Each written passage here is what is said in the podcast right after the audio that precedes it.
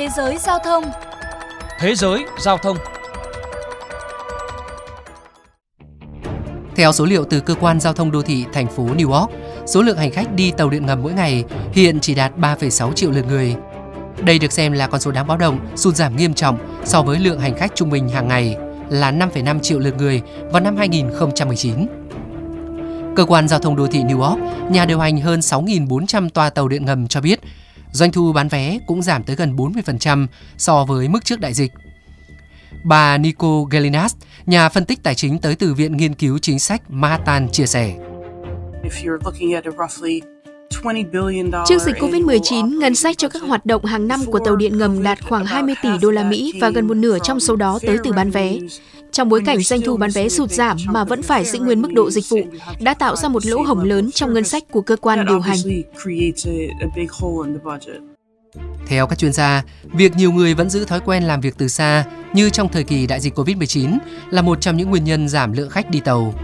Khảo sát cho thấy nhân viên văn phòng ở Manhattan, quận đông dân cư nhất New York, ngồi tại bàn làm việc gần 70% thời gian vào giữa tuần. Con số này những ngày cuối tuần thậm chí chưa tới 40%. Bên cạnh đó, những lo ngại về an toàn nơi công cộng, tình trạng bạo lực cũng ảnh hưởng tới dịch vụ tàu điện ngầm suốt 24 giờ của thành phố. Bà Tiffany Ann Taylor, Phó Chủ tịch Hiệp hội Giao thông Vận tải New York nhận định. Tôi phải nói rằng thật không may, tình trạng tội phạm đã trở thành một trong những yếu tố ngăn cản mọi người quay trở lại với tàu điện ngầm, đặc biệt là những vụ xảy ra thời gian gần đây. Theo CNBC, người dân New York đang phải chứng kiến tình trạng tội phạm và bạo lực tràn lan trên khắp hệ thống tàu điện ngầm của thành phố và mức độ ngày càng nghiêm trọng. Tháng 8 vừa qua, ba vụ giết người trên tàu điện ngầm được ghi nhận chỉ trong vòng 2 tuần. Trước đó, cảnh sát thông báo đang truy tìm một người đàn ông có hành vi cố tình đẩy một hành khách vào thành tàu. Bên cạnh đó, tình trạng trốn vé cũng gây thiệt hại lớn cho đơn vị quản lý vận tải. Điều này khiến cơ quan giao thông đô thị New York thâm hụt khoảng 700 triệu đô la Mỹ vào năm 2022, cao hơn gần 40% so với năm 2021. Ông Alex Amlovic, chuyên gia phân tích chính sách từ trung tâm Niskanen bày tỏ. Mọi người ngày càng ít tuân theo các quy tắc hơn so với trước đây, bao gồm cả việc trốn vé tàu điện ngầm.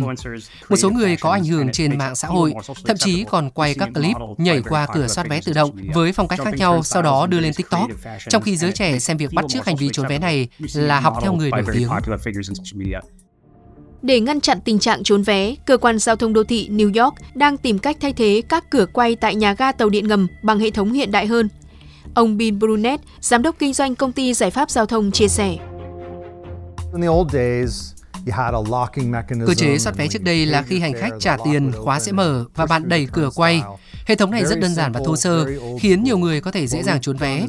Nhưng chúng tôi đang nghiên cứu một hệ thống mới, không chỉ tận dụng công nghệ cảm biến, mà có thiết kế cơ khí hoàn toàn mới, tạo ra một rào cản an toàn hơn. Khảo sát cho thấy 50% các vụ trốn vé tàu điện ngầm ở New York là hành vi cố tình mở cửa khẩn cấp, 20% nhảy qua cửa quay, số còn lại lách qua khoảng trống giữa các khe cửa. Hầu hết diễn ra trong khoảng từ 3 đến 4 giờ chiều, cùng thời điểm các trường cho học sinh tan học.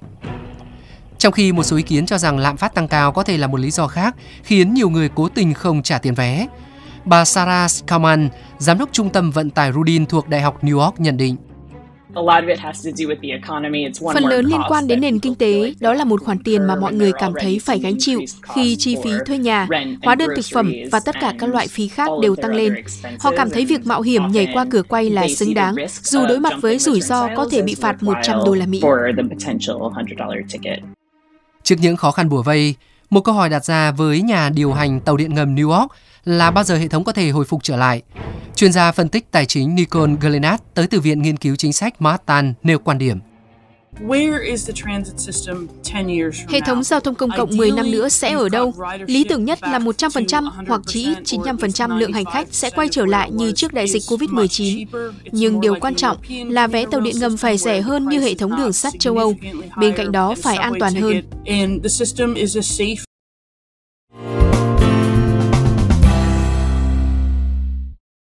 Quý vị và các bạn thân mến, tại Việt Nam những năm qua, đường sắt đô thị đặc biệt là tại Hà Nội và Thành phố Hồ Chí Minh giành được nhiều sự quan tâm cũng như nguồn lực đầu tư.